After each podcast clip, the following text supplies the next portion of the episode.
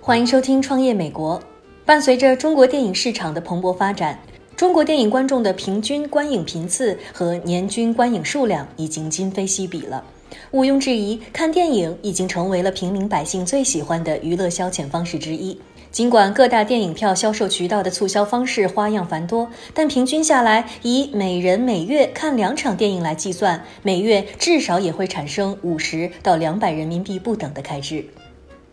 而今天要介绍的这家美国公司叫做 Movie Pass，这家美国最大的在线电影订购服务公司，主推的就是包月看电影服务。早在2017年，他们就宣布将自己此前推出的影院包月订阅服务费用从每月五十美元下调至九块九毛五美元。这也意味着每月只需要不到六十五元的人民币，用户便可以在 Movie Pass 合作的影院里面观看任意二 D 电影，每天可以免费看一部，一个月下来最多可以看三十一部。要知道，在美国，一张电影的平均票价都在十美元之上，也就是说，只要你每月看一部电影，就可以值回会员费，简直就是电影爱好者的福音，小情侣们约会的法宝。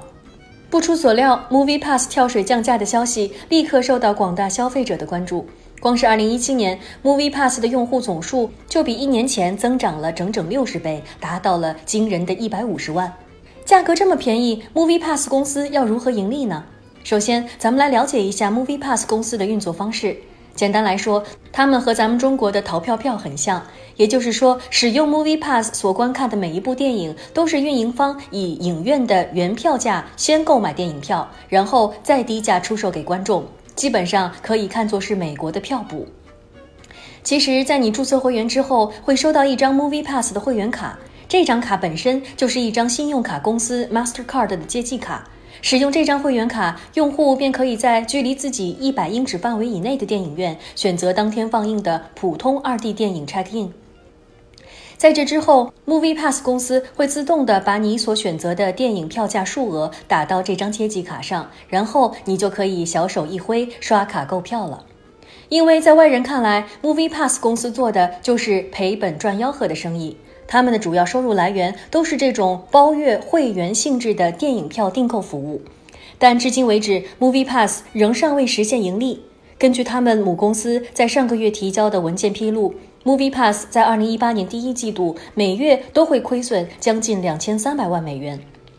今年四月底的时候，他们手头仅有一千五百五十万美元的现金。包括世界最大院线 AMC 的首席执行官在内的很多业内人士都曾经公开表示，Movie Pass 的运营前景不甚乐观。对消费者而言，看电影当然是越便宜越好，但是 Movie Pass 令人堪忧的财政状况却成为了行业内的舆论焦点。对此，Movie Pass 本身的运营方却显得信心十足，他们曾多次表示，并不担心继续亏损的状况。是因为他们的腰包里揣着整整三亿美元的 Equity Line of Credit，中文翻译为股权信用额度，这部分钱可以维持公司一整年的运营。而谈到 Movie Pass 手中这三亿美金 Equity Line of Credit 救命钱，金融专家们却依旧质疑，股权信用额度意味着投资者已经同意以最高发行价购买股票，在特定的时间和条件下，想用这笔钱就可以随时从银行支配。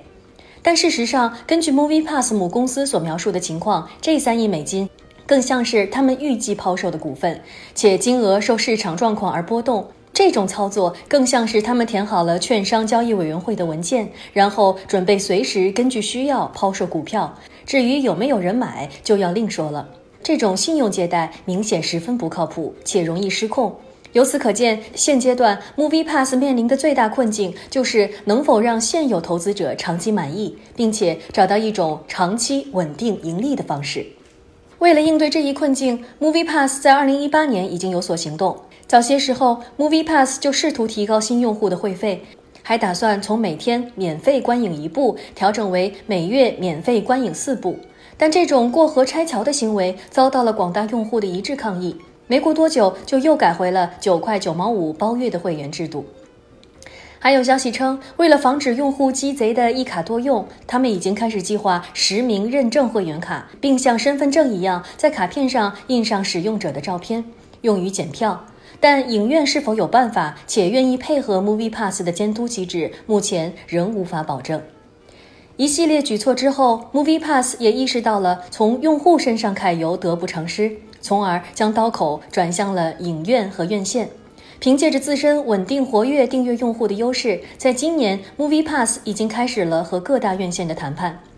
他们试图要求每张通过 Movie Pass 购买的电影票都要从中抽取三美金的费用，同时，影院零食饮料销售额的百分之二十直接分成给 Movie Pass。而这样强势的要求一经提出，便受到了以 AMC 为代表的各大影院的强烈反对。影院经理们这才意识到，曾经的赔钱买卖并非是无偿搞慈善。要知道，美国影院有大约百分之八十五的利润都来自于零食饮料的销售。这种做法无异于拿刀抢劫。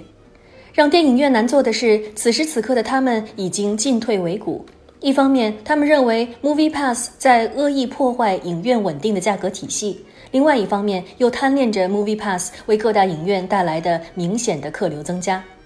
是及时退出 Movie Pass 的市场圈地游戏，还是忍辱负重任凭 Movie Pass 宰割？这场院线和 Movie Pass 之间的角力战仍在继续。目前来看，最大的受益者就是美国的影迷们了。毕竟，一个月十刀的价格能够看足三十场电影。就算是在电影院吹冷气也值啊！而如果 Movie Pass 真的和影院谈判成功了，参加 Movie Pass 合作的影院数增加，未来 Movie Pass 的会员也将大规模增长。他们最终很有可能打破美国长此以往的观影购票模式，甚至影响到美国的制片厂制度，从而开创出崭新的电影帝国。最后一个问题，想和听过广播的大家讨论：你觉得 Movie Pass 的会员观影制度在中国有机会行得通吗？如果实行包月看电影的话，你觉得每个月多少人民币合适呢？欢迎大家登录微信，在“创业美国”公众号给我们留言互动。感谢你的收听，《创业美国》，我们下周再见。